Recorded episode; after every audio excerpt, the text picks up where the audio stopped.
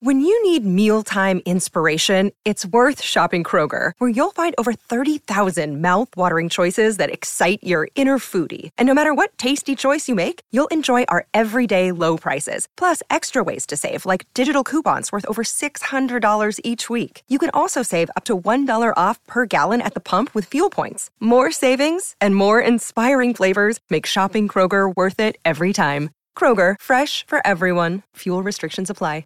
I,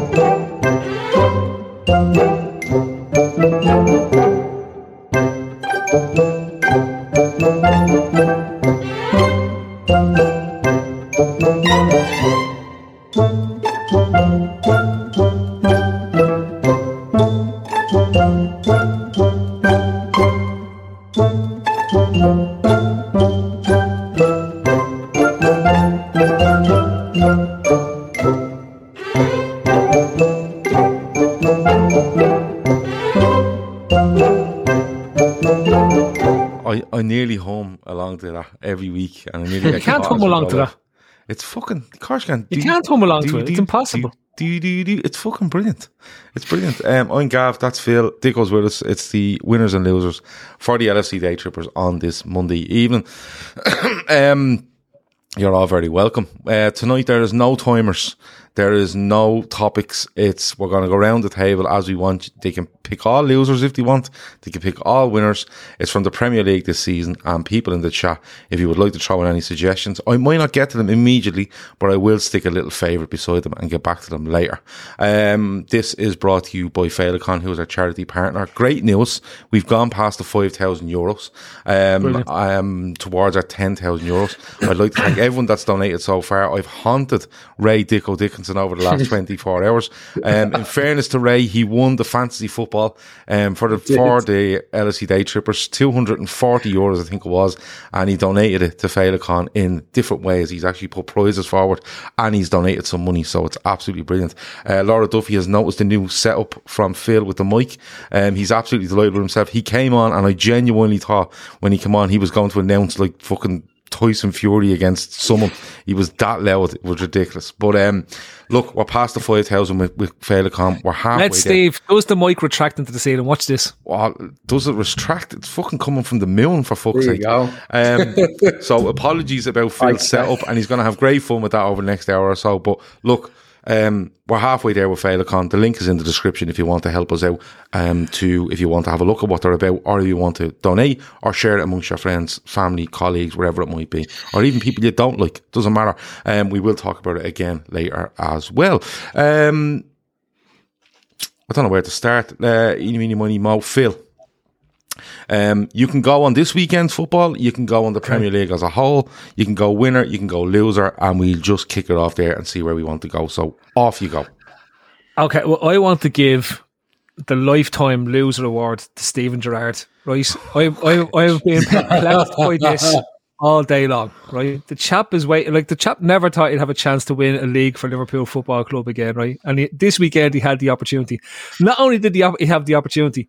He had his team tune it up with 20 minutes to play. Now, there's, there's, you can talk about the pressure and all that was coming on the Liverpool team and how we seem to be struggling with the pressure until it happens, right? But at that point, he does the equivalent of the managerial slipping over for Demba Ba, right?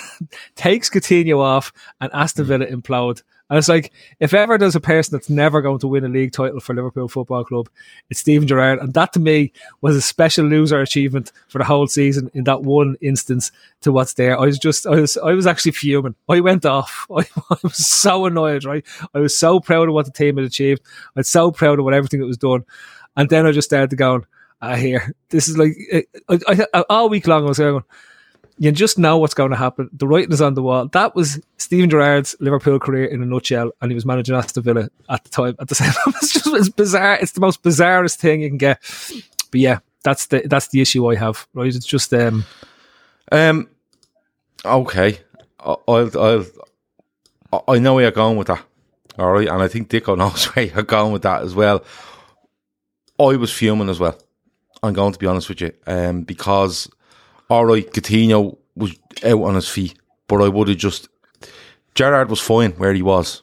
He should have just kept going where he was. He was 2 0 up.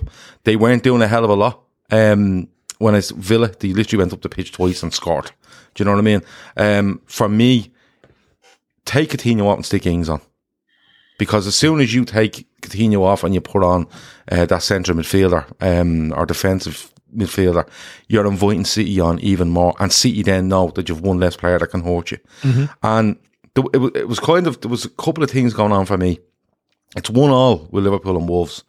It's 2 0 to Villa, and I'm praying Liverpool score. And, and not because, oh, to go ahead. I just want City to find out Liverpool are ahead, and they're 2 0 down, and we're approaching the 70th minute. All right, that's the first thing. It didn't happen. And the second thing is, Gerrard should have put on an attacking player for Coutinho. He should have just put on an attacking player and said, look, we're going to be dangerous to you.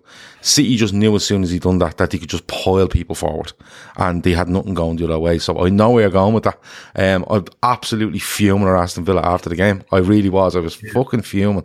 I even Dicko messaged me after going, what you think? And I went, oh, they're, they're just cunts. Right? I just couldn't, I couldn't keep it in.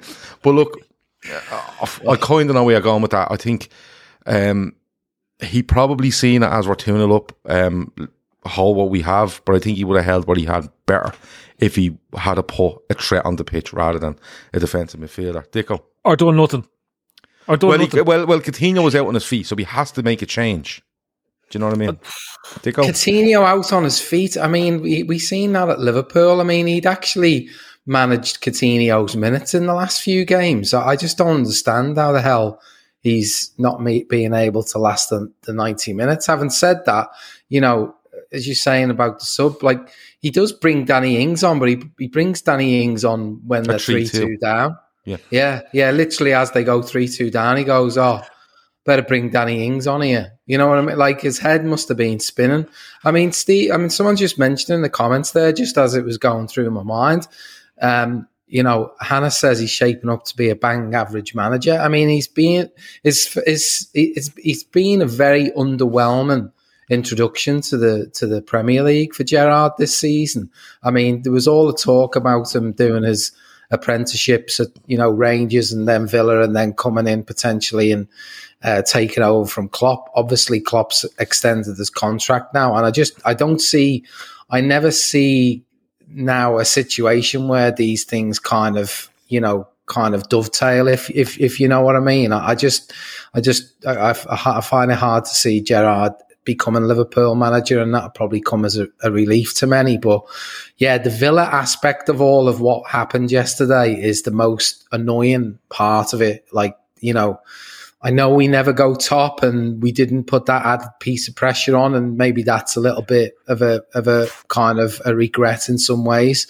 But my God, like the absolute capitulation, like you know, how can I know we've seen it the other night with with Palace, you know, against Everton, but like that was over a, a, a longer period of time, sort of thing, and and you know, I think even at the end, Palace kind of have you know half chances and whatnot to make it three three, but you just kind of had that sinking feeling as the first goal went in. And you know, the funny thing is, right? I don't know. I mean, I was dual screening yesterday. I had obviously the Liverpool match on, and I had the City game on with no commentary, just just watching the action. And actually, Villa had plenty of dangerous moments. Ollie Watkins was very wasteful of some really great opportunities.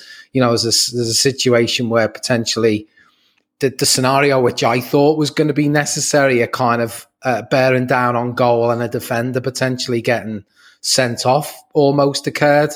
Um, so I, I, you know, coupled with City not being on it yesterday, it just all seems to be falling in place on that side of things. It just it's mind boggling that they allowed City to to basically run all over them for think- that for that seven minutes. I think the change does it. I, I genuinely do. I think City are looking going. For me, like I was watching, I had both on as well, and for, from what I could see, City were attacking and but playing a lot of square ball, but they were being a bit tentative with it because they knew if they lost it, Coutinho can hurt you, Watkins can hurt you. You know what I mean? But when he takes Coutinho off and he puts on a midfielder, they know they can commit an extra body or two because it's not going to Coutinho anymore. It's going to a defensive midfielder that only probably has Ollie Watkins to look at, or you know what I mean, that he can hit or Bendy or whoever it might be, right? Um, and I just look, City are a fantastic side, and They at the Yar field, the, the Yar, it, how they've come about is, is a different issue altogether. But the, No, they, they're, they will next, you. They're they're next on, the, on the losers. all right, well, we get to them in a minute. We get to them in a minute. hate but, them. But I And not, not that I hate them for being a threat. I just hate them for, for well, what I, they've done yeah, to the game. listen, yeah, th- th- there's no, there's, th- I've no issue with that. But what I'm saying is, on, on the football pitch, the players that you have will hurt you. And when they sniff Hmm. blood, like oh, they're putting an extra man in in in a midfield, they'll go for you. And Villa just couldn't handle it. And look, I was, I was, I couldn't believe the change. I was like, just stick as you are, because that even if Coutinho or Ings comes on and doing nothing, it's stopping Man City going coming at us. Kat says, "Ah, come on, you can't blame Gerrard. We didn't win any of our games against the top four, nor did we beat Man City away. It's their fault, no one else's." Veranda Cheese says, "You can't be fuming Villa for fuck's sake. They shouldn't have even went two up. It's our own fault we lost the league as we dropped just a few more points than City." I they're very, just- they're very I valid think- points, but. Yeah, I think it's just what unfolded and the kind of uh, like, it, there was an aspect of that yesterday that it was completely unexpected, wasn't it? You know, we didn't really think that Villa stood a chance, and we were all expecting City to score the first goal. You know, ninety nine times out of hundred, that that's happening, isn't it? Let's hmm. face it. And we got that one kind of glimmer of hope, and that's what's kind of made it all a little bit kind of more painful today. I mean, Phil's Phil's delighted. He likes these guys got that kind of underlying kind of uh, Yeah. I don't know the sort of the the, the mischievous kind of aspect. I'd say of Phil all was going around today absolutely fuming for not uh, saying a ten minute segment, right? I'd say nine minutes of it was fuming, then the last one was like, ah, but it's all right, and kind of giggled to himself Laughing. and went Yeah, about yeah. his business because that's how. No, Phil. I- I- just on so- Gerrard though, just on Gerrard though, like That's what I want to bring it back to. yeah, because the, impression I get, um, people are saying bang average manager stuff like that, and he does a good job up at Rangers, right? Um, and football aside, I think the way he, brings standards into Rangers, and it's well documented as to what he goes in and tells Rangers what they have to do, and if they don't do it, he's out the door. He gets he gets an opportunity at Villa. What I'm hearing from Villa fans is that he doesn't like an awful lot of the players that are there. He doesn't feel they, they fit his shape, um, the work ethic, um, and just aren't of the quality that he feels that he should have.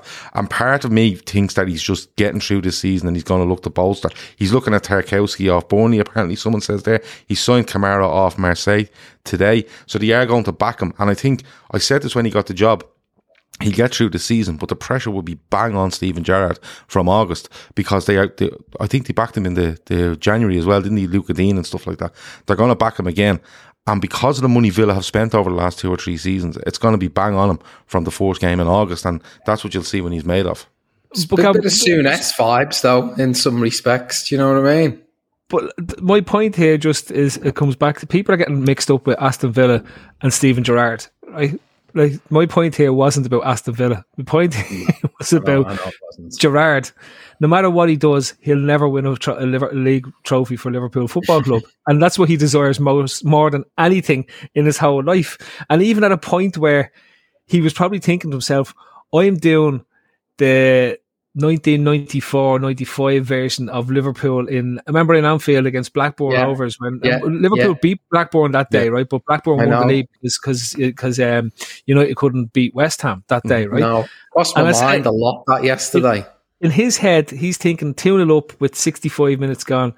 I've done, I've done my club the favour. Hopefully, look, and Coutinho, I'd say Coutinho's even thinking himself, this might be a bit of redemption for everything that went down, right? He scores a second goal, looks like the winner for a thing. Celebrated it like it meant something. Yeah.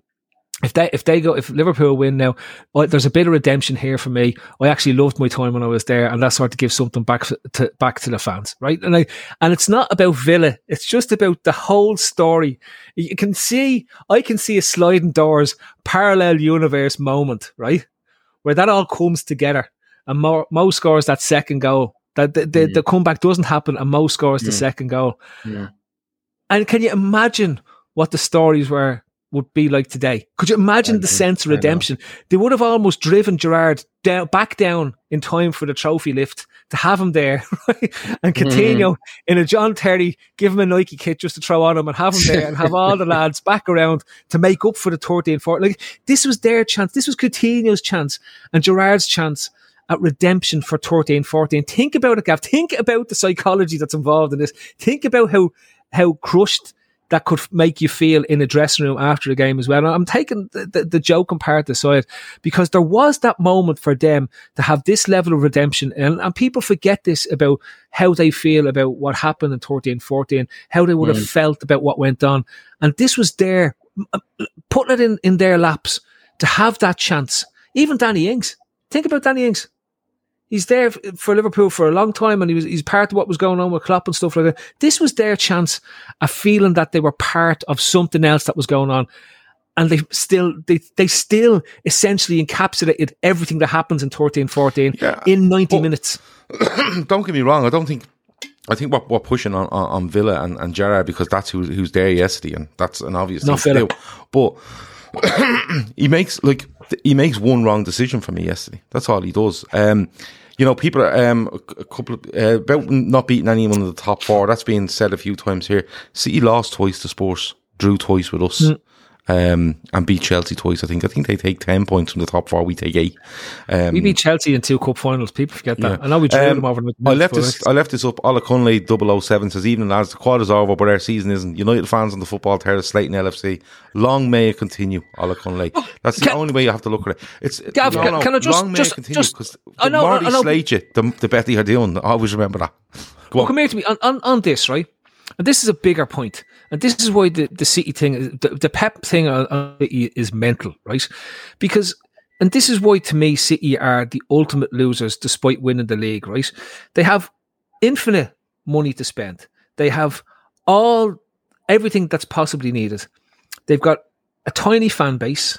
They had the worst parade that you'll ever see in your life. It was basically lads running alongside the bus. I actually thought it was a reverse marathon. You know, normally like the marathon, the, the lads are in the middle and they they have the, the things coming at them. Instead, I thought they were doing the marathon at the side and the buses were in the middle of the people waving at them saying "Good luck" in the marathon. But like, you look at what's going on, and you think to yourself, this is a team that spent nearly 1.3 billion since Pep came in to win everything, right?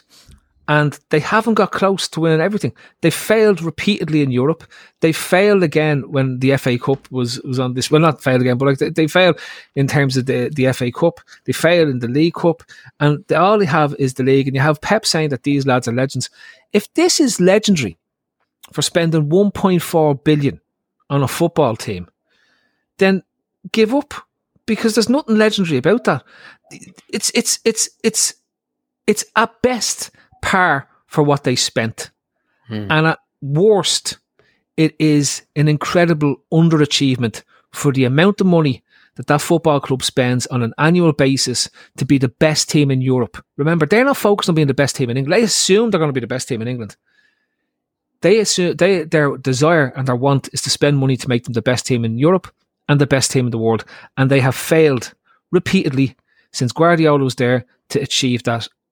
And I don't know if they're going to do it because I think that, I again he is galaxy brain. Like I, I know I'm not a fan of, of Guardiola, right? I'm not a fan of him, and I think this just encapsulates everything. And that that that that parade that they have today is Manchester City as a club in, a, nutshell. Yeah, 100%. They're irrelevant. I'm guaranteeing you in 10 years' time, no one will even remember that Manchester City won this league. They'll Well, remember the, Liverpool. thing is, like, Yeah, Pep- but they Pep- remember Pep the quad. They remember the quad and and the the conquest that we were on and, and how close we got and that we were hopefully it, as it will turn out if we do our thing on on Saturday night we were what ten minutes away or whatever from actually doing that quad Yeah, closest anyone has ever come. And on the flip side, City were ten minutes away from a top from the total of a total abyss of winning absolutely nothing. You know, that's how close they were to a, a, an epic failure this season. Or, you know, and, and with all that with all that money at the disposal, spending hundred million on a on a player in the summer who barely seemed to make any kind of an, of an impact. And, three goals and and three was- assists this season. yeah, and was They've ruined him. you know I, I kept keeping my powder dry on him because I always felt he was going to do something, clinch the league for them or whatever, and ultimately he did. He did absolutely nothing for them essentially, and he's just a bit of a show pony. Um, and he was giving it the big the big one tonight. You know, um, seeing a little video clip of, you know, it, it's just, uh, you know, 218 viewers in here. That, that's more than was at that parade tonight. I mean, it, it's literally Twice the amount. Well, you see, it- for me, for me, it's, for me, actually, what goes on w- with City, um, and I, I've no issue saying they're a really good football team because when you put that into it, that's what you end up with—a really good football team. It's it's where the, where it's come from. Um, it's like I seen on Twitter someone earlier said um, they're just a League One team with money, um, and they are. You know, when you go back to Man City, they were mid the bottom half of the Premier League table the majority of the time. They ended up in League One at one stage, I think. Um, but it, they're trying too hard. You know, like Pep coming out and saying they're legends. You know, I seen Danny Mills today. I couldn't believe that. Well, I could believe it because it was coming out Danny Mills' mouth. But he was like, um, what, um, what, what City are doing to keep winning is extraordinary, right? And then he said, but if Liverpool come out of the season with only two domestic cups, it'll be a failure of a season for them. And I was like, are you fucking on the same planet as us? You know, it, and I always think back to, I, I always look at it and say, right, I tell you what, we'll take the league and you take two domestic cups with a European Cup final on Saturday and see you're taking it all day long, right? And when City failed in the Champions League and won a domestic treble, people are like, it's a domestic treble.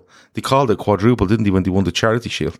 You know, Yeah, and, took the and picture for it, and it's yeah, it's it's actually mad. And you know something? I think Pep and a lot of me better off just saying, "Oh, wasn't that a great game?" and just keep going on about their business. They seem to be trying too hard to tell you how good they are and nearly forcing people into um, giving them some sort of acknowledgement. And I find I I said it yesterday to Shawnee, I'd rather lose a league title to Manchester United or Arsenal.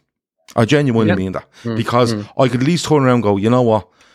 We both went at it, and like 08, 09 with United, it happens, right?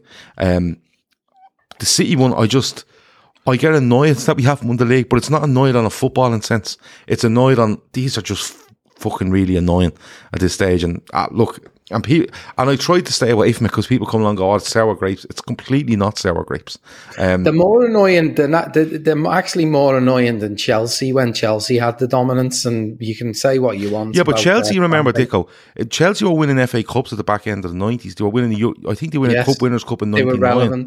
Relevant. Right? They were. They were. They had a great side. they were a, the they were a building team from the late Yeah. nineties into the early two thousands. And believe it or not, Abramovich I think was looking at Liverpool or Chelsea to go and take over. Um, don't Chelsea get into the Champions League in two thousand and three ahead of us, and he ends up taking them over and, and away they go. But look, enough about that because you only come across as oh you're only giving out because it's No, it's it's it's, it's not, but it's, it's it goes back to what I said, Gav. In terms of the, the why I have them in the, in the losers categories, right? Is every other time, every other fan base are were happier that City won it than Liverpool won it, and the reason because they're not going to come across a City fan to slag them off and walk. That's basically it, right? No, They- I have to- a thing on this. I have a thing on this. Look, all this saving football stuff, right? I said it a couple of weeks ago. The reason they want City to win the league is, is there's a couple of issues with it, right? First of all, these clubs that are ran like Liverpool, right, are not up to the standard of Liverpool, and City is their insurance policy. If City win it, mm-hmm. it, it you know, it masks all their issues. Look at Arsenal, United, Spurs to a certain extent, and Chelsea, right? It masks all that.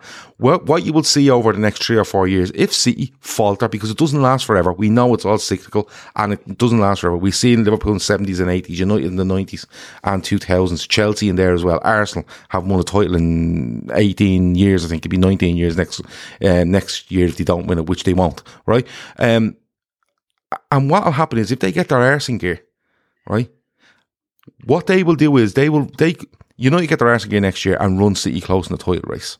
The first thing you're going to hear out of Manchester United fans is, "Oh well, look what they're doing. Let's talk about what they're doing and how they're ruining this and how they're ruining that." But right now they don't want to say that because up, it's up against Liverpool, right? And if City win, it masks everything. If Liverpool doesn't, it puts the spotlight back on Spurs, Arsenal, Chelsea, and United. That's my opinion on it. But uh, trust me, Liverpool's form like this won't last forever. City's won't. Arsenal won't be this bad forever. United won't be. Spurs will keep.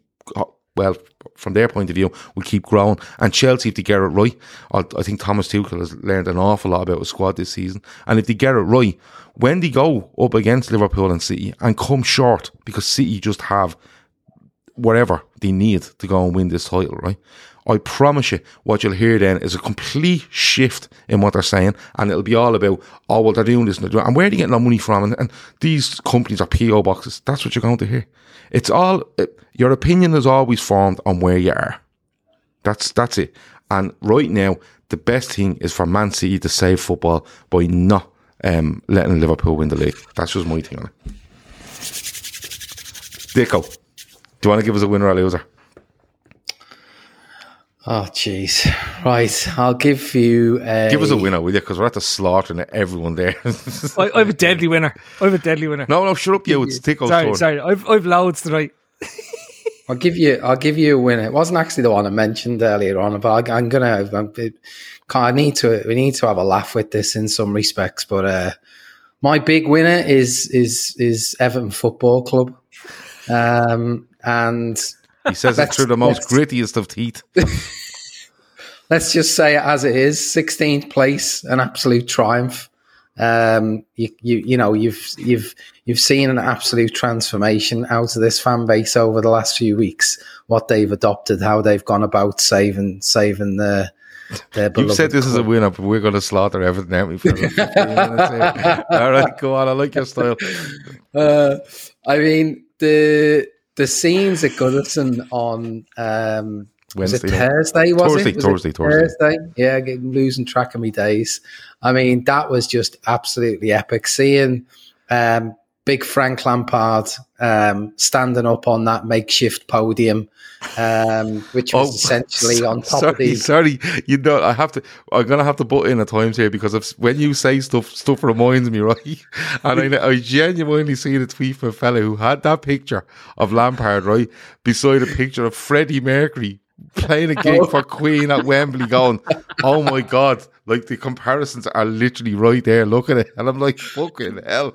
Like he's comparing him to Freddie Mercury at Live Aid in 1985 at Wembley to Frank Lampard starting on a wooden bench in the main stand at Goodison. Absolutely unbelievable. Go on, sorry. So he basically got on the roof there. Did he? He made the roof of the kind of the the executive boxes. Not that Yeah. you'd ever know they were executive boxes, but on the roofs of the executive boxes in front of uh, Bill Kenwright, um, Tony Bellew uh, chipping in. Um, th- I think they were probably searching, you know, for a, anything they could hold aloft at that point, you know, the, to, to classify as a trophy. And they've gone straight. In fact, if they could have found that dog that they sacrificed, yeah, lifted that, they would have. I mean, it was just, it was, un- it was, it was ah. unbelievable. I mean, they're, they're still absolutely, they're still absolutely buzzing off it. And yesterday we seen not just fans, but actual players, fifty million pound players, going to taking to Twitter and reveling in the fact that their nearest and dearest neighbour had come a point short on 92 points from winning the Premier League by, by, by a solitary point again and absolutely reveling. So they doubled down on the joy. The fact, the fact that they were trounced 5 1 yesterday was completely irrelevant to Evertonians. And um, they've come out of it. They've, they've, they've got one more uh, bullet to dodge um, on, on, on um, Saturday, but they've probably still got the Real Madrid, Madrid shirts in, in the wardrobe from a few years ago. Yeah.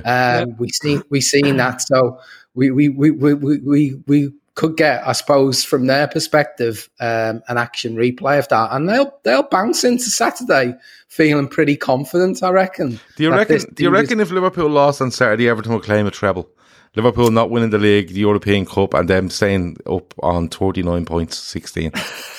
guaranteed that will that will come out somewhere on Twitter. Yeah, Yeah. You, you probably that's just a spoiler alert, really. Because It's, some of the um, words used, Dicko, were like, um, you can you can have all the trophies you want, but you no one will ever experience what, what went on at Goodison Park on Thursday night. And I was like, mate, mate, you just all ran on the pitch and jumped around. It's been done thousands of times. Liz Golden with a super chat, thanks a million. Um, uh, we don't mind super chats, but if you want to send money somewhere, send it to Féileacáin instead of to us. Um, but Liz says, uh, Phil says the quiet words out loud. He does. That's Um, because I'm everyone- incapable of talking quietly. To be fair, so it's like no, I think it's. I I, I read that as whispering um, like, "Hello." stuff stuff people don't say or say it quietly. Phil just shouts it. Um, and John I Brooks, also seen. Have you got to remember this season started for Everton in complete despair? If you want to go back to the beginning, Rafa Benitez. I mean, they were absolutely ten livid, points from the first four games. What's that? They had ten points out of four games. Yeah, saved them ultimately, didn't Yeah. it? Yeah, they've taken twenty. They took twenty nine points from the last thirty four games. Yeah. Um, no, yeah, no, 25 points from the last uh, 34 games. John Brooks says on numerous occasions, Gav, don't forget to tell everyone to like and subscribe because I'm not. I don't know whether he's liking or subscribing or he's just not telling people. Um, we're doing away with the like and subscribe from June the 1st. We're not asking from June the 1st, we will not ask you to like, subscribe, share, or do anything. The only thing we ask is that you put comments in here. We are stopping all appeals for likes and subscriptions and all that from June the 4th. That's a promise. It will not appear on your screen.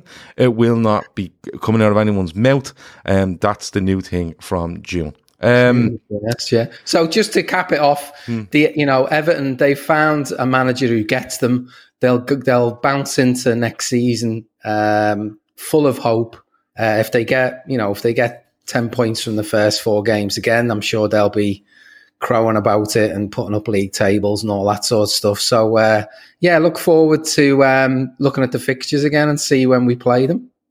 My favourite bit about it is um, reading back on the comments about our players about three months ago or two months ago, and then reading about them at the end of the season. Like Richarlison is literally being, you know, he, he might as well be Gandhi at this stage, right? and they were absolutely hammering him two months ago, and I mean hammering him, right? 50 million, get him out of our club. Calvert Lewin the same. Oh, Keane is this. They absolutely destroyed these players from say January to, would you say mid April? And now they're being carried aloft on their shoulders and, and stuff like that. But listen, I thought he would go down, but then as it got closer, I thought, no, he won't. And I'm, I said it last week, and I'll, I'll, I'll go with it. And I know this won't, Matic, I won't be happy with this, but I'm kind of happy they stayed up because I want, I want to see them talk about the financial situation, and I want to see Frank Lampard given a summer, um, and go into a season where this is his team, and let's see where you go because. No matter what way you put it and what way you dress it up, Everton finished the t- finished the league on 36, 27 points, something along that line. H- horrendous for the for the team they have. They're absolutely swimming in debt. And any questions that were asked tentatively earlier on the season are going to be asked hard um, once this football season comes to a conclusion. And I mean that with the sense of the Champions League and once we start moving into June and July. Phil, Everton, winners of the season for you? Uh, like we talked, we've talked way too much about Everton. They don't deserve to talk about. Right? My only regret is that they weren't relegated. Like honestly, I've I've I've no time for them in, in a gen- but not not no time as in I just they're nothing nothing club nothing thing. And the more you talk about them the more you validate their existence. So whatever. Good boy. You're you're if it was the draft to be number 275 Mr Relevant Everton. I said the best the only winner there is Frank Lampard who's now got right relegation escape wizard associated with his name as a relegation manager. escape wizard. so he is guaranteed at i least nine more jobs. I'm going to get Ray Brady to do a photo of, uh, of Frank Lampard with relegation escape wizard on it, with right? blue flares and an Alsatian dog on it. He, he's guaranteed ten more years of managerial jobs. Teams are hovering around the relegation zone, regardless of whether he gets them relegated or not. A bit like Steve Bruce Alan Corbett, all these lads who just make a living out of pretending to be relegation escape wizards, right? So for me, Frank Lampard has galvanised his name. So it's not Everton, it's Frank Lampard who, who, and I said at the time, he was my first winner of the week when we started this, right? He's now finishes as my last winner on the Everton side purely because he's guaranteed 10 more years of work from. I'm delighted from Fair play to you, Frankie. You're absolutely out your depth. You have no idea what you do, but fair play to you. You've guaranteed 10 years of work. I'm delighted from good stuff. Um, just, just to some, just to because you did mention Mardico there. I kid you not, she did buy a specific bottle of champagne to open if they got relegated. Right, I, that's no lie. Stick her in the fridge. It'll last. It'll last twelve months, no problem. And we'll all we'll all join. Her. We'll all drop around the gaff if they, if they go down. Flights out of Dublin like lunatics, just just for one bottle of champagne. Um, but look, on from them. Um, I, I, I did say on Twitter earlier I was going to try crowbar Brendan Rodgers in here at some stage, um, but he is the reason everything stayed up when you think about it. Um, that's all I'm going to say on Brendan. And I look forward to him spoofing his way through the summer. How he's still in the Leicester job is beyond me. And. Um, Character. Look, and um, he'll he'll probably be back in the summer. I have a feeling he won't. I think they might do away with him. But if he'll be back in the summer and he'll be back spoofing um, all over the place again next summer. But I I want to I want to throw a shout out to Tommy Tuchel, and Um, I said earlier. I think he's learned an awful lot about a squad this season. Um, I've said it a few times. I think they're a cup team at the minute. They're trying to progress on to someone that can put an actual league campaign together. But I think no, I'll leave Tommy Tuchel. Um, Romelu Lukaku is a massive loser this season for me. Um, he came in with all the bells and whistles, and he was massive signing from Inter Milan, and he was the final piece for Chelsea. And I'll never forget the second game of the season when I watched Arsenal v Chelsea at the Emirates, and Arsenal were appalling. That reminds me, we have to talk about Arteta later as well. Um, but Arsenal were appalling. Um, Lukaku just wandered around the gaff, just shouldering fellas, and they were like, "Look at it! Look at look look at what Chelsea are. They're giving him the ball, and he's controlling it, and he's playing it off the Mason Mount, and and he's doing So, this, so he's doing good. that. Remember so that so good, like literally, so so good. They're gonna win the title. They're they're like the, the complete package. And Romelu Lukaku just decided, fuck this, I'm not playing football anymore. I'm going to start doing interviews about how much I love Milan. I'm going to have to do a public apology to everybody ever associated with Chelsea. And then I'm just going to stop playing ball. I'm still going to stop playing, scoring goals. And um, yeah, Romelu Lukaku has been an unmitigated disaster at um, at Chelsea. And the quicker they can get him out, I think the better. Gav, Chelsea is the graveyard of strikers, right? They destroy centre forwards. Very few succeed at Chelsea. Like somebody's going to say, "Where's Antio Chill?" Is he? I haven't seen him in the chat, right? But he'll he'll go mad when I say about Drogba, right? Because everyone goes on about Drogba. Drogba used to score about six goals a season. Like that's what what he did. What Drogba did was he was effective around it, but he wasn't a goal scorer. Whenever they sign a goal scorer, he fails miserably. Does it? You can. The list is endless when it comes to. They signed Crespo, Gick, Shevchenko, Gick, Torres, Gick. Um, who was the other fellow? They, they, they've signed so many centre forwards, and they've all been absolutely appalling when they get there. and every keeps the going. other Spanish He's going to. fella.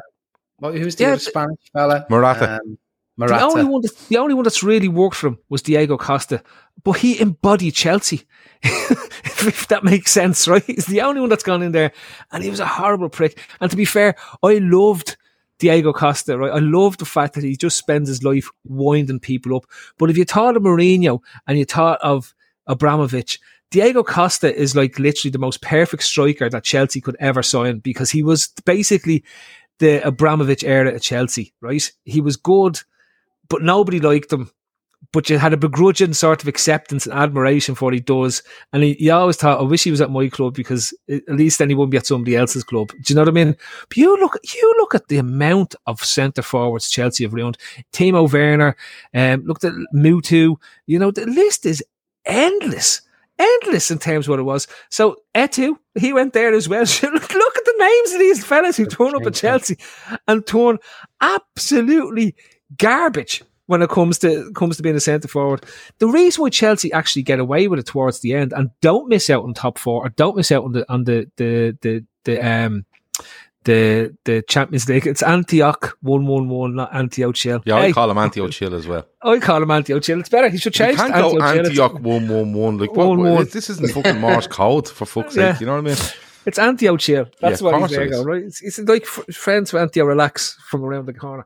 Um, but the, it's when you come back to it, it's like Giroud. Giroud was actually a freak, but he wasn't signed as a superstar centre forward, right? He was just turns up there and he did his bit at Arsenal and then Yeah. he went to Chelsea, right? So, like to, to me, it, Chelsea's just a graveyard for strikers, and Lukaku failing there is no surprise because he didn't work there the last time. And Lukaku's always been a playground bully great against crap teams, terrible against the big teams, terrible in the big matches, and that's what they signed. But they spent a hundred million on him. When you say about Tuchel, Tuchel's aim was to win the league this season, or at least challenge for the league. He's failed miserably, and he's done exactly what he did last season: fall off a cliff when you got from March onwards. And there's, there's, there was lots of talk in um, Germany about his training methods and his coaching techniques, a bit like Martin O'Neill. He's the German Martin O'Neill. His teams fall away towards the back end of the season, and that's why he's failed to to uh, have that level of success that goes to what's going on. So, like to, to me, anyway, when when you've given Tuchel some flowers, doesn't deserve them, and Lukaku is what it was. I'm not really surprised. Of the season, not really. I, I was. You, you, you could have bigger for the build up, for the build up, Yeah, yeah, maybe for the build up. Maybe for the Yeah. build up. Yeah. Uh, Dico, can I throw can I throw a winner at you? Um, Antonio Conte. Because he has been, I think he's done a brilliant job at Spurs since he came in, um, for what he have and what he brought in in Bentancur and Kulusevski. Um, and I might be saying that name. I, I, I completely get that name wrong. Is it Kulusevski? Yeah, Kulusevski. Yeah, Yeah, yeah. Um, yeah. But, Or was it Koslevsky? but yeah, it could be. I, I say Kulusevski, right? But anyway, um, Anthony it, it doesn't matter, right? But Dicko, aside from getting the aside from getting the um, top four, which he does, the entertainment was brilliant. Like he's had a couple of meltdowns where he's like literally time. telling you that this club is shit. They don't, we don't do this, we don't do that, and he's absolutely hammered Spurs throughout the season, but still goes and gets top four. He's definitely a winner of the season, isn't he? Oh yeah, I mean, he, he seemed to be a few days away from checking it all in, Yeah, didn't he? I mean, he gave one that that sort Was it away at Burnley he lost and he just was a Burnley? Yeah. He And went Wolves, Wolves. He went mad after Wolves as well. I remember him going mad after Wolves, or maybe it was Watford. Yeah, whatever it was- team they yellow. must have been absolutely wrecking his head because one week they looked like they were kind of ready to go on a big run, and then the next week they'd lose like against Burnley or Brighton, or you know, it, it was just it must have been infuriating for him. He, they were getting he was getting no con- consistency out of that that that sort of squad at all. You know, he had the big, you know, the big hitters, Kane, Son, Kulishevsky being absolutely brilliant um, for them in that second half of the season, being a being a real difference maker. Um, you know, he obviously had them well drilled defensively. They looked a lot more solid going out there with a game plan. Um, and Kev O'Sullivan says they were, when they went out of Europe, had one game a week to concentrate on, and that's yeah, that's a big factor. But then again, so did Arsenal. So they were kind of they were the Arsenal, same ever, were boat. Arsenal ever in Europe? I don't think they were. No, they weren't. No, so they they were they were in the same boat as their the direct rival, I suppose, over that last sort of ten to twelve games where they had to really kind of knuckle down. But um, yeah, I mean, the one thing you would say, be interested. I mean, I don't think they'll. You know, I don't think they'll do too badly in the Champions League next season. I'd say they're delighted because you know history shows that you can make big runs in Champions Leagues with with you know sneaking into fourth and whatnot. So that's a massive achievement for them. You know, Conte will absolutely relish now um, Champions League Do you football. think he'll, do you think he'll stay there? No, yeah, I do. Yeah, I do. This year, one, I think he'll have a crack at Champions League this season. Yeah, I think if PSG come knocking, he's out the yeah. door If, like a light. if if Pochettino's given the heave ho um, this week, Manager swap. gone. He's gone. Yeah, Pochettino will be back at Spurs and they'll be all running around. They'll have a parade. They'll have a parade. They're going to borrow uh, City's fans to come down and have a parade for Pochettino coming back in at Spurs. Um, but yeah, no, uh, uh, look, I don't disagree with you, Conte, um, but he's a winner in this season by default because He every is. other team around him, he is. every other I team mean, are, are absolutely poison. Like United are poison, and Arsenal. Arsenal had a hundred and sixty-three point gap between them and Spurs with five games to go. Yeah. Right. yeah, I remember looking at it going, actually, Arsenal could catch Chelsea here, right? yeah, yeah, yeah. This is this, and they had ga- and and they had games in hand over Yeah. Spurs at this point. I think if I Part think if that they won the game in hand, if they won the game in hand, I think they would have went seven clear of Spurs and one behind Chelsea. Uh, they were all they were all tricky games, but then they pulled out that big win at Chelsea, didn't they? Out of kind of Yeah, nowhere. they, they, they beat Chelsea away after Oh, beating. They have two big wins in one week. Mm. Away at Chelsea and home. Was it home to United and then they go and beat Chelsea? Possibly, I yeah. think so. The, the Yeah. Chelsea game was kind of completely out of yeah. It's felt like it was out of nowhere in some respects. Yeah. I mean, we you know we beat them handled. The, the funny thing is, we always seem to kind of really affect Arsenal. They always seem to be on these little handy runs, and then we come along and absolutely sort of bash them, bash the confidence, and then they seem to fall off a cliff for a few weeks afterwards. Not the only team that that seemed to go go that way actually after playing us, but you know the thing about back to sort of Conte and Spurs, they they they're absolutely Phil's absolutely dead right here. They're, they're blessed, and as we seen in when we were in a battle for trying to clinch fourth, the last fourth position, you know, the last uh, space fourth place, it's a much easier kind of task trying to sort of compete and chase down, you know, teams that like Arsenal and Manchester United at the moment compared to trying to ch- chase down a Manchester City. So, um, yeah, all credit to him, but Phil probably wants to lead then on into kind of you know Arteta and and the you know the absolute sort of disaster that be- became Arsenal in those last few weeks. But Phil, Phil, before you do, right? No, I, d- I, I, I, I don't. I don't. I was going to ask you. Do you, remember, do you remember Liverpool? Couldn't, do you remember Liverpool right? couldn't win the league because it was a course, and Grobbelaar had to piss on Yeah. the posts at the at the Kop end. Yeah. Um. Do you reckon in a reverse course because Arteta was given a new deal, um, and subsequently lost two games in a row, got a manager of the month when he lost the game in the month. He didn't even win all his games, right? And then brought all of the staff that's ever worked at Arsenal out onto the Oh, training yeah. pitch for the big picture with it. Do you reckon Yeah. that reverse course went against him? He's just a penny's Pep Guardiola with a stupid galaxy brain to match him, and that's like I, I've I've no time. I actually, I, I, I think I, I've said to to Mad Dave Fitz, who's who's on Twitter, I've said to him before. I said the quicker you bin Arteta into the nearest bin and sky him back to Manchester City or across the moon or something, or onto the nearest asteroid that's going to hit go close to the Earth by about a million miles, the quicker you'll have a chance of actually getting top four. Because this fella has no bottle, no mettle, no balls, no nerves, right? And that's basically what their issue is. That's what Arsenal. They look great playing against rubbish teams, and as soon as they had as soon as anything was on the line in any match for Arsenal, no bottle, no mettle, vamoosed, right? Mm. So I, and I don't want to talk about them because we've talked about loads of losers. I actually want to talk about winners for a change, right? And this, oh. is like Dunphy there. You've gone This full, one- full on Dunphy there. Oh, I have done see- what have you got there? That's just sound. We're in showbiz, baby. Yes. showbiz, baby. Delighted that you got to right. mention it. Do you know what? Just a spo- spoiler alert. Um, our next um, our next sound bit will be that thing. Harry Maguire. That's definitely going to be on this show from, uh, from next week onwards. It's However, right? However, for me, I want to go for the my winners. Right, my winners is the fact that the best footballers won the prizes this year. Right, and because normally the fellas who win like um, player of the year and stuff like that are, are just random blokes that they, that they just pick out. Right, but Salah gets the Writers player of the year because that's voted earlier in the year, and, and properly so.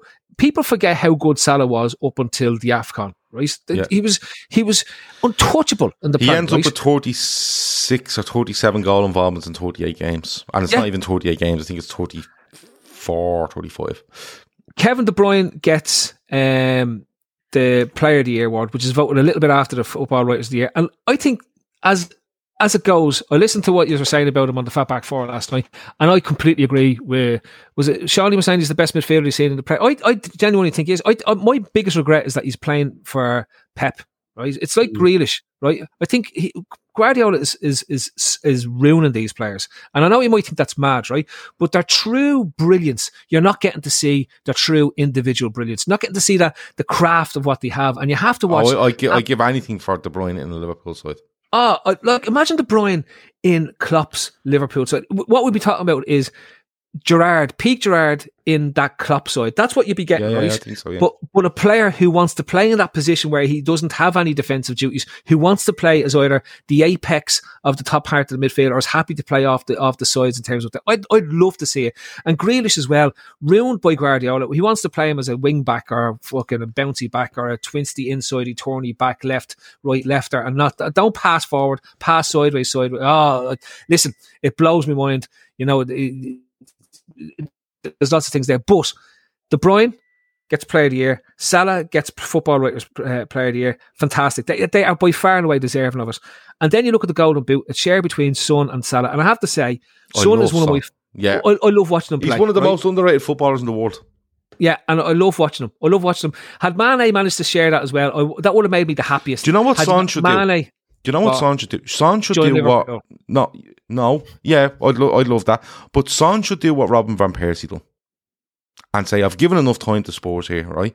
Go Now, it probably won't happen because you know it, they've got in the top four. But Robin van Persie looked at Arsenal and "I've done all I can here." United came in and went, "We give twenty million for you, and we put you up front, and we want to win a league title." That's what Son should do, and that's no disrespect to Spurs, but I think that player is one of the most underrated players I've ever seen in the Premier League. He's fucking phenomenal. Um, Mem Create says, not asked about Mbappe in the transfer talk, lads, but check the news. Interesting. It wasn't a joke after all. Um, apparently, um, Mbappe's come out and made a comment that he was in talks with Klopp about going to Liverpool. Of course, Liverpool were going to go and inquire about killing Mbappe, but they were never signing him. It's just astronomical money. Um, But- But Son, But, Gav, just just just to finish on, on why I'm delighted that these lads win it because there's now just random token English player thrown in there, basically called Harry Kane, right? Like he's he's he's he's not he shouldn't be anywhere near the, the best players in the Premier League. He was shown up for what he was this year, and that's just a fella with who's who's who's a long streak of piss and good riddance to him. That's what I hope. I hope he goes and never we never see him again. Hopefully, he goes to United or Chelsea. If he goes to Chelsea, his career's over. So it'll be grand because he'll never score another goal again in the history of football. Um, but Alisson, you mentioned him last night. As goalkeepers go, there isn't a fella that touches him. I've said it before. I told you he was the one to watch this season. I'm going to keep banging this drum right now. he better not let us down at the weekend and do it I know you could you fucking against said Real it. Yeah. Madrid. Uh, right? stop still. But yeah, but the Alisson has been phenomenal, right? As a goalkeeper's go, he won the Golden Gloves, and like when you saw the rubbish about uh the Arsenal fans going about Harry Ramsden being as good as Alisson, and that he, he actually he might be slightly better than Alisson. Like you don't know anything about goalkeeping if you think that anyone in the league can lace Alisson's boots. Right? Uh, I've been on here waxing lyrical about him all season long. He is absolutely off the charts good. He's a generational goalkeeper, and to me, that's a huge thing to have. He's a gen- he's, he's defining the next evolution of goalkeeping, which is not just the sweeper keeper thing that we saw with Neuer. It's not just he, he- encompasses all the things that went on before him, but then slightly changes the game again. You were talking about the one on ones. He's developed a new method of this one on one thing, which is almost, it's it's it's a it's a chicken job, right? He never goes too early. He never goes too early in terms of what it is, right? So watch, watch him when he comes out. He holds himself up and up and up, and then when he goes, he gets the spread, but it's a different type of spread to what you're seeing before, and it's all about smothering. Everything is about smothering. Everyone wants to be uh, uh, a star shape or something like that. I absolutely love, love the fact that the best players this year won the best awards, and it's just he's just.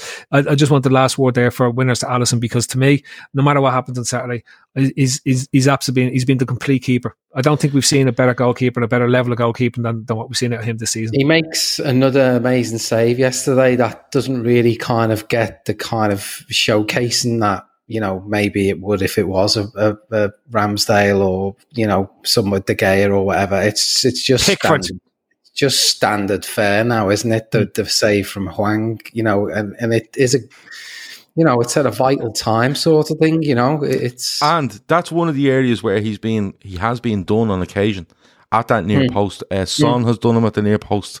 And I think Son does him twice. Once it's disallowed, and once he actually does it at Anfield and does him. I think. But you see him. He's just. Uh, we were saying last night. Now Anthony O'Chill wants me to give wants me to give Philip Bollikin. He said it's Antioch Tord, not Antioch one one one. And he spells it Anti O'Chill. His name is Anti O'Chill. We're not calling him It's Neil O'Chill. Get over it. And now it's Antioch the Third. Uh, You know, like I, I don't know. Is he fucking? I don't know what the fuck's going on. Antioch chill, chill the fuck out. Um, uh, Sam Tandy says Son just signed a new contract last summer. Shot himself in the foot there. Fell for Levy's trap. Same as Kane. I thought, but on, but to on, be uh, honest- but on, on Alisson, I said it last night. Overall, I think he's the best goalkeeper in the world, right? And I think Yeah. the only thing that puts Ederson close to him is Ederson's distribution. Alisson has really good distribution. Ederson's is off the charts, in my opinion. He's just a footballer in goal, right? But you're not in goal to play play football. You're in goal to stop stuff. And when you see Alisson, it's just one on ones, shots from outside the box, inside the box, cross. It doesn't matter what it is. The fe- and Dicko, you're right. He's making saves where if any other keeper makes it, it's like they're on highlight reels and Premier League years for years and years to come. He's just doing it, and people are going, "I "Yeah, Alisson just saved that one." He's ridiculous. Yeah. yeah, I know. And it's like all the concentrating on and seeing like on, on the replayers, oh yeah, it, it, it is a corner. Of course Yeah. it's a corner because he's just made an amazing save. Yeah, you know but it's I mean? not. It's not like like you said. Like if if Harry Ramsden or, or any of the boys do it, it's like oh my god, and you know Sky Sports will do ten minutes on it in the morning. Um, with I don't know someone that's there just wanders into the studio, but with with Alisson, it's just like oh yeah, he's just saved that. Do you not remember the one West Ham game where uh, Sky and Gary Neville got into the head that he was weak on crosses and he was weak under pressure in the box? Do, Yeah. you not remember that? When your It man like- was elbowing him in the face. fouled, Yeah, when yeah, yeah, when he got an elbow in the fouled and he face. scored. Yeah, yeah, yeah, yeah. And it was like, uh, yeah, he's he's always been dodgy under crosses. And I'm like, have you been watching this fella? Like, he's literally, he comes and just knocks people out of the way, and he's just, ah, listen, listen. As I said to you, my winners are the fact that the the, the chosen players that in the best positions have were more or less. Now you could argue with some of the, the choices, and Trent doesn't get the, the flowers he deserves and, and all that type of stuff. But I'm happy that Mo and Son. Um, were recognised. Happy that Kevin, Kevin De Bruyne were recognised, and of course the big man in goal, the joint of a man in goal, um, was was recognised as well for his brilliance. And look, that that made me happy. That made me happy at the end of it because when I think about all the fans that you have to listen to, about the fans at the ground, the fans that um, invade pitches, the fans that are the, the quiet minority who are actually a vast majority, uh, the fans that boo anthems um, when they're when they're there as England fans in Wembley, but then the fans that actually boo the English anthem are something are wrong. Um, I, like actually, I have to say, fans are pro- pain in the arse um, this year. To be Well, I, I want to give a sh- I want to give a shout out to Liverpool fans at the FA Cup final. Yep. Um, and I can't understand for the life of me how anyone thinks that what they done at that on, at that game was out of order. And I'm not going to go into it in any way. Don't need to. But but I, I don't need to, especially on this channel with the people that are watching. For anyone that's a supporter of any other club that's watching this or any stage, and you think that what Liverpool fans done at the FA Cup final is bang out of order, I I just I don't know where you're coming from. I don't know your angle, and uh, just it just it, I'm, I'd be amazed when this stuff when this stuff happens and people go, oh, they're they're booing it, they're booing it. I'm like, yeah, yeah, they're fucking right there.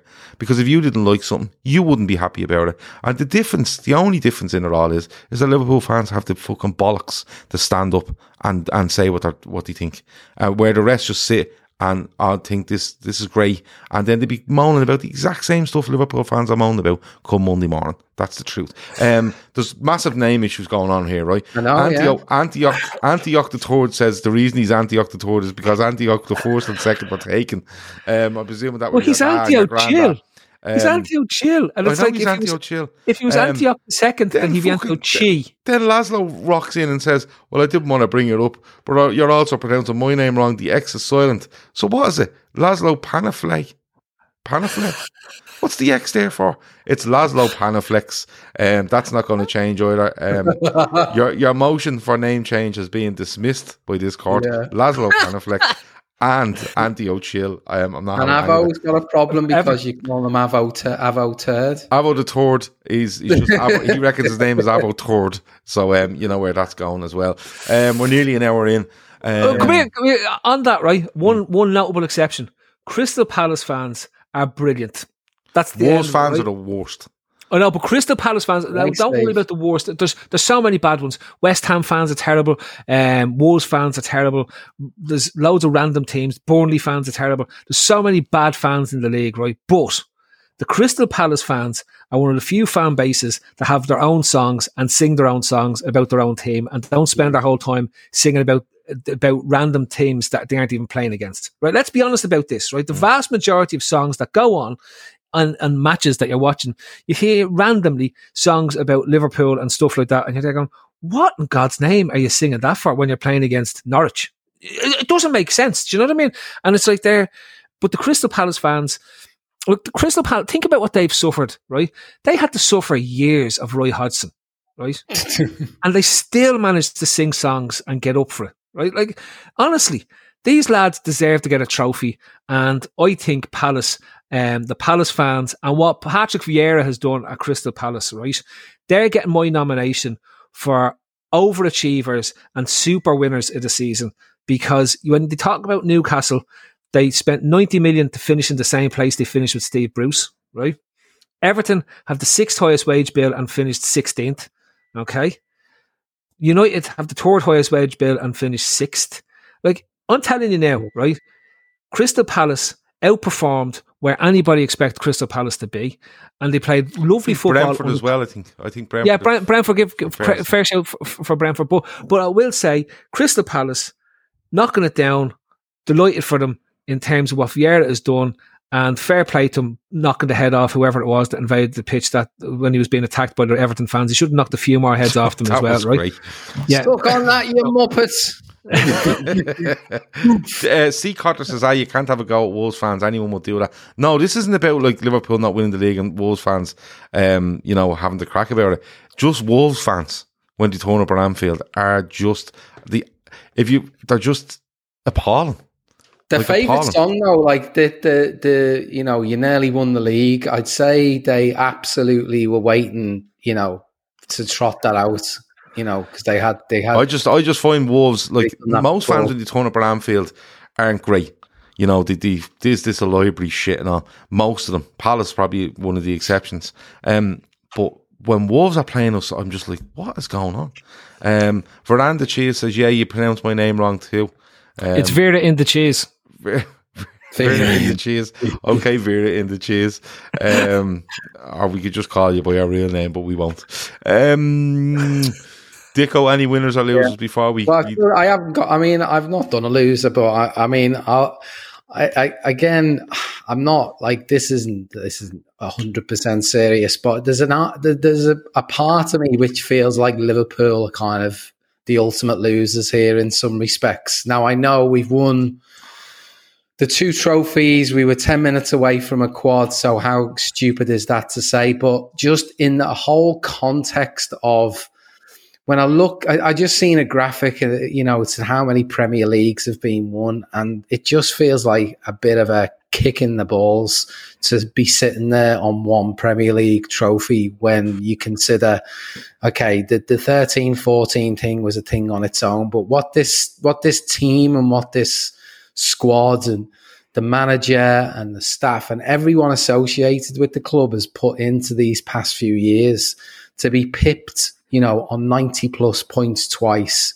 Yeah, we've won it. We've won one, but it just feels like we, um, we deserve more than to have just that solitary Premier League. And maybe, you know, with four more years of Klopp, well, maybe we do. And I really think we need to stick a couple of Premier League trophies on, you know, on that wall. And, and it's not really to do with surpassing United's 20 and getting to 21.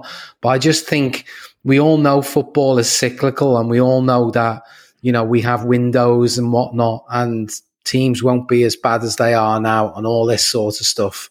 We've got this kind of golden opportunity and the fact that we're up against City is annoying, but I just, it feel, it feels like we're just letting some winnable leagues kind of pass us by in a way. But are they winnable, Dicko? Well, they are because we're a point away from winning. Yeah, yeah, but but like, uh, uh, look, I'd I'd fully agree with you if we were coming up against United, Arsenal, a a club like that, Spurs, and you go ninety two points is really good, but like if they're doing ninety three, we should be able to do ninety four, right? Now, I'm not saying we shouldn't be able to do ninety four this season or 95 but City could argue that they could have done 97 98 because as much as you want to talk about draws and losses and stuff like that at the end of the day I think we drop points in 10 games is it and they drop points in 9 something like that it's it's it's very very close right but how We only winnable are they Dicko? we like only uh, points in three games in the second half of the season. yeah but so so Dicko I don't know I, I don't have the word winnable is I think the fact that Liverpool are within a point of what Man City are doing and how they're going about it is more to be celebrated than than you know um, get annoyed about. Because if, if, if, you if you go but if, but if you if you look at the if you look at the points finishes uh, across the league table in the last 10 years for argument's sake. I don't, I don't really like this whole thing of oh United won a treble on 80 points or like it, it's a different league it's a different era of football. But when I when I look at this and I know where you're coming from there is a frustration there's no doubt about it but more my my bigger frustration of will be not with Liverpool right and what they're doing. It's what you're actually having to go up against and try be. I don't think you know would it be any shame if Liverpool finished on 85 points this season? And you go, that's a good season. No, and this is where I uh, this is where I sort of disagree with. Normally, I'd Ray, I'd be in your camp, right? But I know. and here's where here's where where it falls down. It goes back to the people's champion, right? Um, and when I say that, it's like whenever you watched the wrestling back in the late nineties, The Rock never won at race, WrestleMania, but he was always the people's champion. He never got to hold the belt for more than about ten seconds, right? And because there was always uh, the evil um, heel who goes and wins the belt, and essentially Manchester City are that. Um, they they've they've sports washed the current thing. They're, they're state-owned football team who are making up uh, invented investments in their commercial club, and they've sports washed football into what it is at the moment. And it's been followed by the Qataris at PSG, and we know that the um, they, they, they're doing similar as well in terms of what's going on. So when when you step back and look at what's going through football, now you have the Saudis at Newcastle who are about to do the same thing as well. Um, for us to be even challenging is a success, success story. And I think what's happened in football will mean that when we look back at this in 10, 15 years' time, we'll actually talk about Liverpool being one of the last real clubs to challenge one of these nation states who have engaged in sports washing as a, as a means to try show how big they are as a nation and uh, to cover over an awful lot of human rights abuses that are going on in these countries. So, like, ultimately, where we where we stand at the moment, we are the only true football club um, to be challenging for league titles over the last four years. You see, that's that's where I come from because I think what's the year doing in this league that they're under a canter, right? Because we look if Liverpool had won that league title yesterday, right, with ninety, what do we end up with ninety two, and say City, say yeah. City drop points and they end with ninety one, right? City would wouldn't even break sweat in going out and going with Haaland 70 million. Um, we want him, him, and him. It's 250 million. Bang, no problem. It's out of canter because FFP doesn't happen anymore. And they've actually given them a three year notice to go, listen, you do what you like for three years, and then we'll start looking at things. And that you can see it already being put in place day by day with every deal that comes around, right? And, you know, like, they do that at a canter we have a fantastic squad of players, manager, backroom staff, you know, the fans, everything. We have everything in place, but we're squeezing every last ounce out of our football club in a, in a footballing sense, in a marketing sense. We're squeezing everything out, right? And we're getting the absolute optimum out of that. And that optimum at the moment is somewhere between 90 and 99 points, which mm-hmm. is ridiculous, right? Yeah. No, I, I, I, and we're, we're, sque- but we're squeezing that out, right? And this goes back to when Liverpool don't win a title, it's masking everyone else because everyone else is asking themselves, why can't we squeeze that? How can we not squeeze that like they're squeezing it? What we're up against here is a horse cantering faster than you can sprint. That's what you're up yeah. against. Yeah, and we're up against mean, a motorbike in a horse race. Yes, that's what it is. Yeah, essentially, yeah, that's what you're. I mean, you know, to use kind of almost a horse racing analogy, in America, they're allowed to basically dope up the, the horses up to the up to the eyeballs. In, in in the UK, they're not allowed to do that. It's it's I suppose it's a similar kind of thing here. It's not necessarily a level playing field. I get all that. I'm just there's this tinge of disappointment that I think I don't want to come across as kind of you know self entitled, but I think what we put into this season kind of deserves and merits a Premier League trophy at the end yeah, of it. because you feel like you're banging your head against the wall. Yeah, you do. And That's I'll go to Paris. I'll go to Paris this week, and I'm going there with the mindset of celebrating this mm-hmm. team, going into bars, mingling with fans, singing our songs to celebrate what we've just achieved so far this season. Not just about being there because there's a game on on Saturday night in Paris. I, you know, I've I've missed an awful lot this season you know, won't go into the whole season ticket thing. So, so delighted to be going back next season in person back to Anfield. But, um, it, there's an element of sadness with all this that we just, we, we, we got so close and it feels like we've lost out. The whole, I, I get, you know, people's comments around, you know, is it winnable and stuff like that.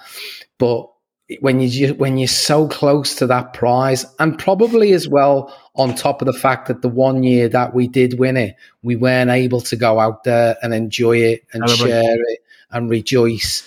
That's that's almost kind of almost opening up the wounds a little bit more again. If that yeah, makes I, sense. I completely get that. And but the consolation I would have above, above all, above even the frustration as to you know trying to win a horse race against a motorbike is what you have is not a flash in the pan. What you have is not a squad that's going to fall apart. Is not a manager that's going to leave. Is a structure that's going to disintegrate. What you have is is right now is a team that are looking going, oh, 92 wasn't enough. right, let's go. And we do 95, 96, 97 next season, like they did in 1920. This team is better than 1920. Make no bones oh, about Oh, yeah. it. This Yeah, team is yeah. better than 1920.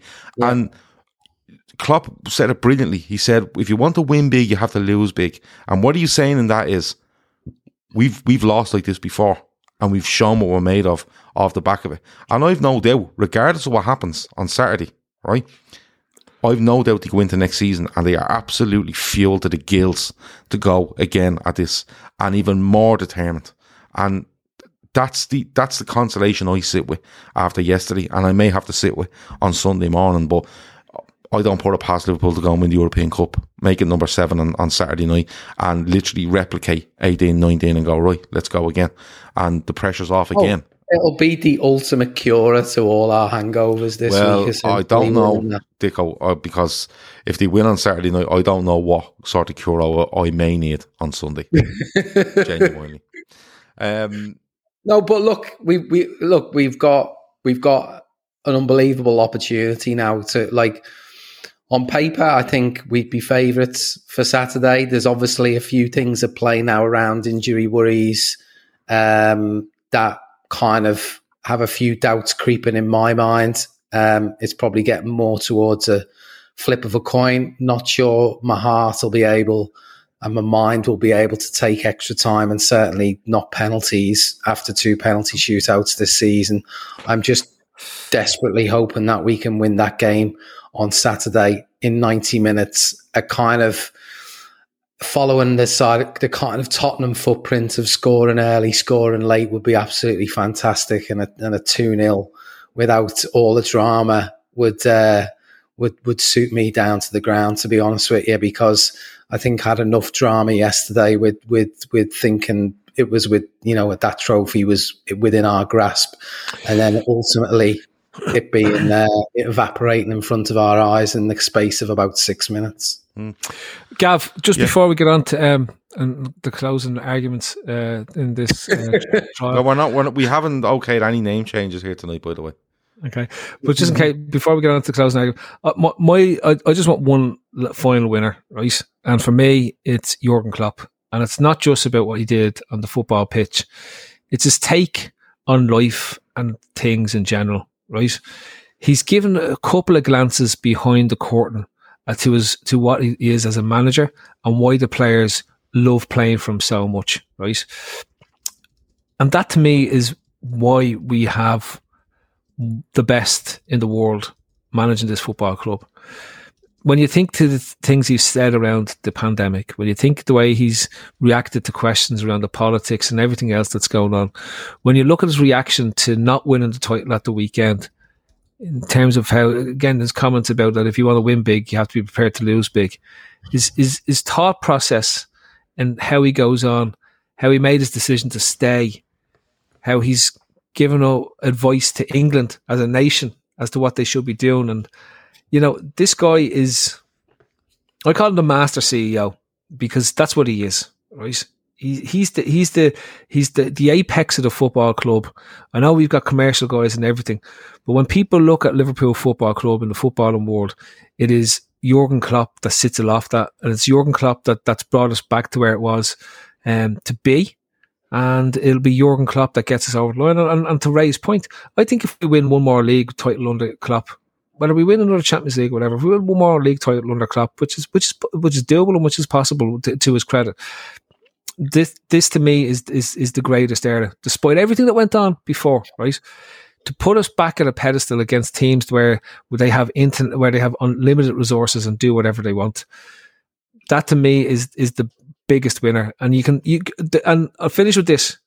You could take Jurgen Klopp and put him into any other club in the top six, excluding City, right? So put them into any club in the top six, excluding City, and they will all, all be in the position that we are today, right? You could take Pep Guardiola and he won't have the same success at the other clubs because he doesn't know how to do it without the money. And that's why the man in my eyes, is a legend, and he is this season's ultimate winner. And it is Jurgen Klopp, Bill. I, I, I, find I find it hard to disagree because while we talk about disappointment and while we talk about what we're up against and stuff like that, it would be very easy for Jurgen Klopp to turn around and go 2024. I'll give it to 2024 and look, what I'm up against is fucking ridiculous. Like, you know, and at times he must be fucking banging his head against the wall going, what do I do? But he doesn't. He just doubles down and goes, no, let's lash another two years on it. We're not here for two, we're here for four. And he's sending that message out to the likes of Man City or, whoever that wants to come across as Liverpool side over the next four years. So we're going nowhere.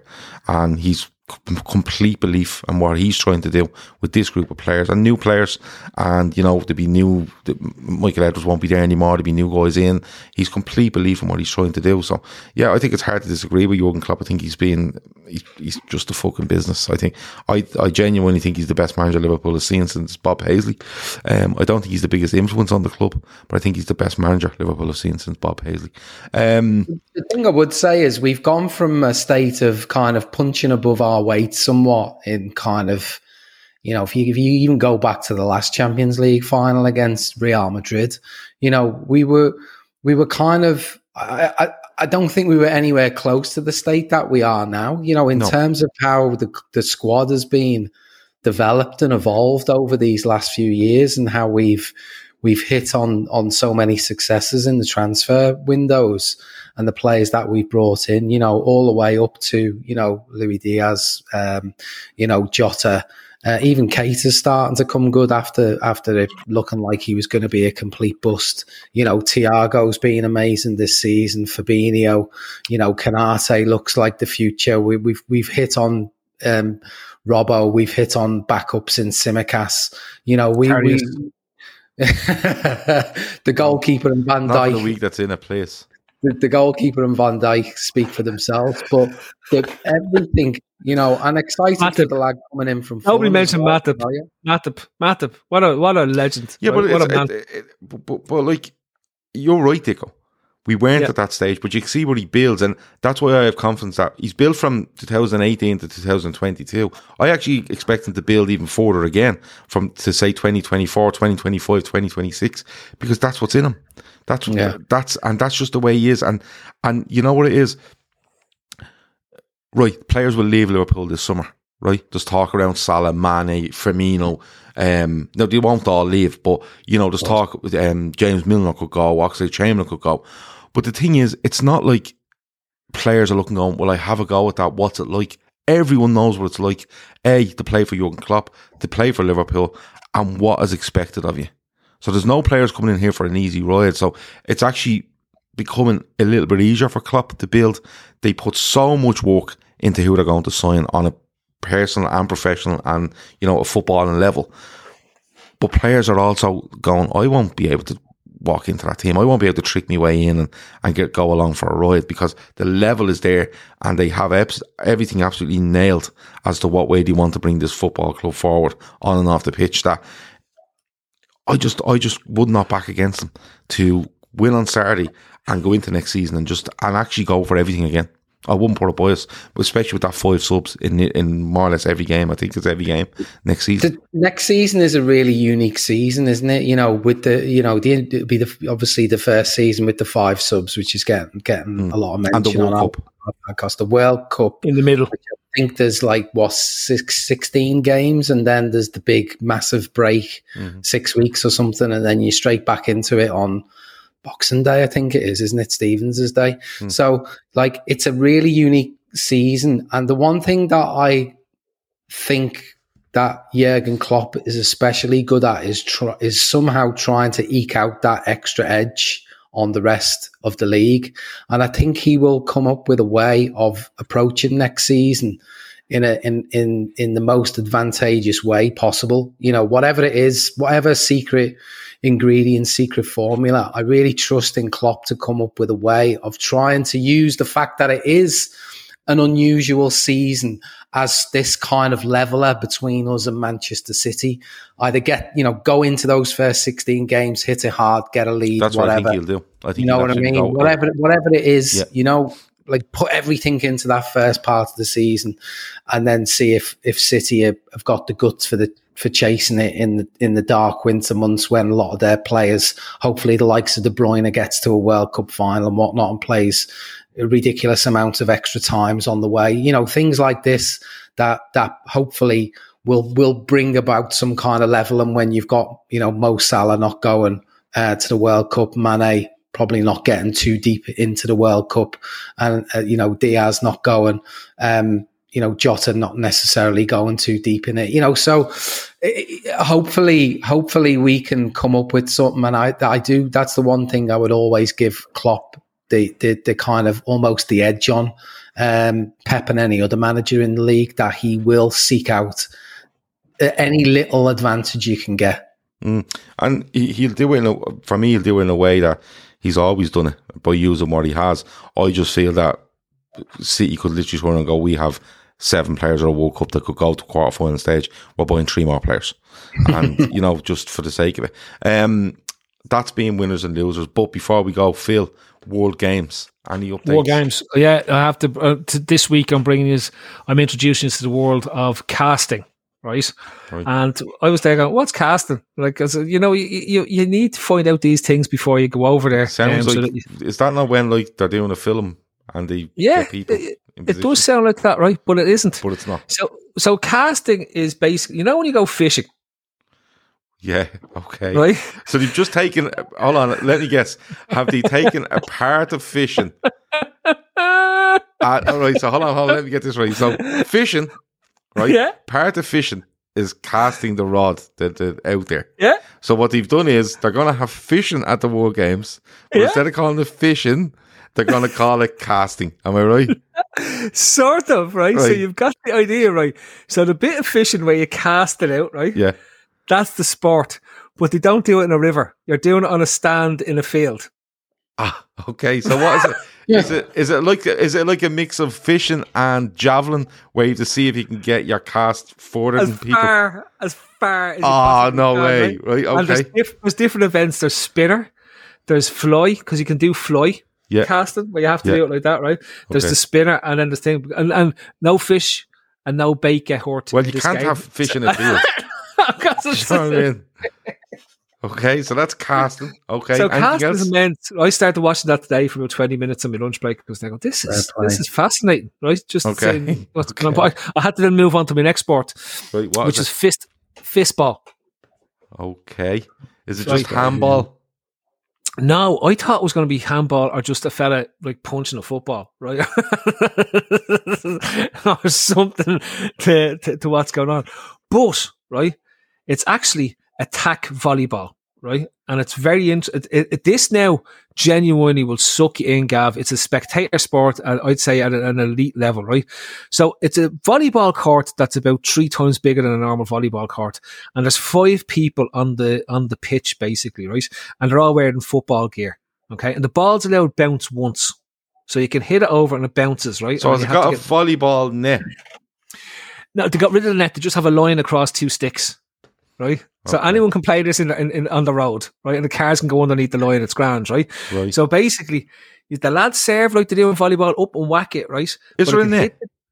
no, there's just a, just just a piece of rope across two sticks, right? right? So then and then they hit it, and yeah. then it bounces on the ground, and they have to. And it has to go over the, the, the string, over the over the yoke. But you can get up and hit it and go underneath this. Once you don't hit the string, you can go underneath. You can just do a little tappy. It's it's great. It's uh, if if check it out. It's on YouTube. Just type in fistball your your your browser won't blow up. You won't get into trouble and walk or anything like that. Right? yeah. Not suitable for like, walk, right? Okay, yeah. Google fist balls. That's don't yeah. do that now. No, don't do that. Ball, fist ball. Right? So that's that's yeah. really what's important. Um, and then you get in and it's it's fantastic. And there's two teams. The Germans are really good at this sport because they invented it, and the Austrians, strange enough, are quite good at it as well because they're next door to Germany, and the Swiss are very good at it. So it's a very German sport, and they have stadiums in Germany. They actually have stadiums in Germany where they play fistball, um, and it's definitely one worth. I think though we should probably broadcast the casting live because I think it's free to to watch on YouTube as well when it's going on. So I'm going to be watching casting, which is huge thing. The last one was the one I sent on to you, Gavin. I said like when we were talking about the the motorbike and the horse racing. Did, did you look at that? Um, the downhill. I, so two hours of my life was given up to watching the downhill. Don't say it like it was a chore. You loved it. I absolutely adored it, right? Because Right. especially because he crashed loads, right? Okay. it's like fell at limbs and legs and everything going everywhere, right? Yeah. So it's it's urban downhill bicycle racing, right? And this is not in the war game. I was disappointed to find out that this is not in the war games. And I'm going to petition the war games to see if they can put this in it, right? But the particular one that caught me was the Valparaiso Cerro Abajo, right? Which is, Yeah. but they've done it with a drone that followed your man, and it's outrageous. It's absolutely outrageous. When you watch it, he does he covers the whole course in about two minutes and twenty seconds, and this thing frightens the bejesus out of you because his first run, he absolutely kills himself on the steps, right? Because he's bouncing down about eleven steps to get down to the bottom. It's mm-hmm. out. It's it's the greatest thing I've seen. And then I just went back to watching fistball and casting again. But like I, I will say, downhill urban cycling. If you're bored, if you need to take your mind off Pep Guardiola and his legends and the really shit parade they have, if, if, if you ha- if you've had enough enough enough of that, stick on downhill urban biking, then go across to a bit of fistball.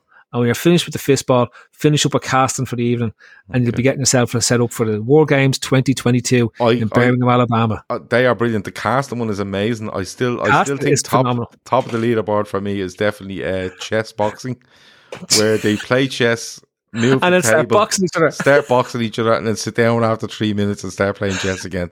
Um, it's absolutely fantastic here.